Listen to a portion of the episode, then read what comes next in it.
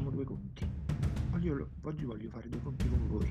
Di seguito vi riporto i dati Covid del 16 aprile 2020 e del stesso giorno 2021. Ho omesso di mettere le ultime due cifre dell'anno.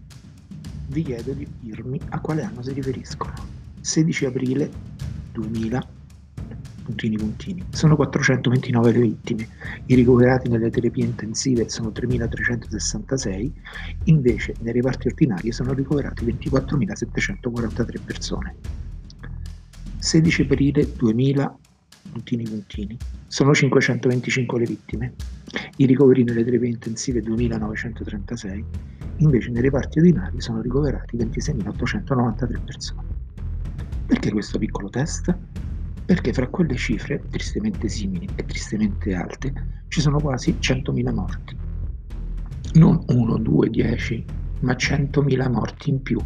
E mentre il 16 aprile 2020 si piangeva, oggi facciamo finta che non esistono. Si litiga su ristoranti, piscine, palestre, aperti, chiusi, zone gialle, zone rosse, bianche, la politica, anzi una certa parte della politica, è tornata a cavalcare e a parlare agli umori delle pance e non ai cervelli. Questo non vuol dire che non si debba prendere in considerazione la crisi economica e il disagio di chi purtroppo ormai da tempo, troppo tempo, non lavora più.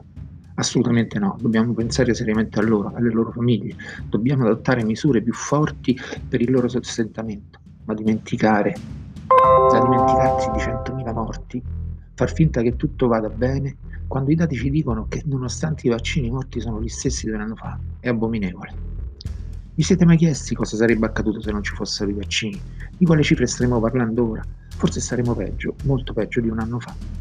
Non mi piace una politica che litiga su aperto o chiuso, non mi piace una politica che specula su morti e fame, non mi piace una politica che da una parte fa finta di combattere battaglie per chi soffre la crisi economica e dall'altra introduce in vitalizio a dei condannati. Non mi piace, anzi mi fa proprio schifo. Ecco, oggi volevo fare due conti con voi, ma non solo con i numeri che tristemente ci confermano la tragedia che stiamo vivendo, ma volevo farli soprattutto con le nostre coscienze perché c'è modo e modo di combattere battaglie, non si possono e non si devono dimenticare i più sfortunati che non hanno di che dire, ma al tempo stesso non si può far finta che, che non stiamo vivendo un dramma e che le centinaia di morti ci sono ancora oggi, dopo un anno. Facciamo due conti e valutiamo se è umano dimenticare i morti di una guerra.